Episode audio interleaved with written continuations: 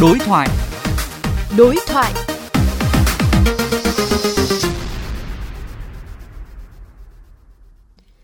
Thưa quý vị và các bạn, vừa qua, nhiều bệnh viện trên phạm vi cả nước đã đưa vào hoạt động các trung tâm tư vấn khám chữa bệnh từ xa. Đây là xu hướng được mong đợi sẽ làm giảm được tình trạng quá tải tại các bệnh viện tuyến cuối tại thành phố Hồ Chí Minh và Hà Nội. Đối thoại với phóng viên Huy Hoàng về vấn đề này, thầy thuốc nhân dân Bạch Văn Cam, Chủ tịch Hội hồi sức cấp cứu thành phố Hồ Chí Minh chia sẻ.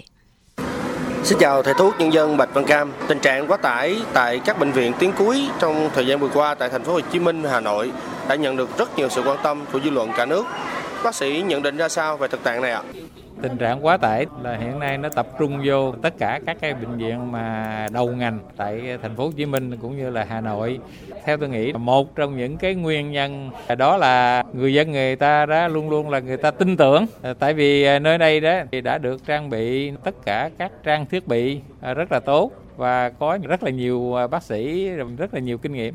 Tuy nhiên thì nó cũng có một cái lý do nữa đó là cái vấn đề là chúng ta chưa có quan tâm về cái vấn đề là phát triển ở các cái tuyến đặc biệt nữa đó là cái lòng tin của người dân theo bác sĩ thì chương trình tư vấn khám chữa bệnh từ xa do Bộ Y tế phát động trong thời gian vừa qua sẽ tác động ra sao đến cái tình trạng quá tải tại các bệnh viện cũng như sẽ làm thay đổi như thế nào thói quen khám chữa bệnh của người dân. Tôi thấy cái chương trình mà khám chữa bệnh từ xa này đó thì phải nói là rất là tốt. Nó giúp cho các tuyến nâng được cái cái kiến. Mà đặc biệt là cái người thụ hưởng nhiều nhất đó là những cái bệnh nhân ở tại các cái tuyến xa.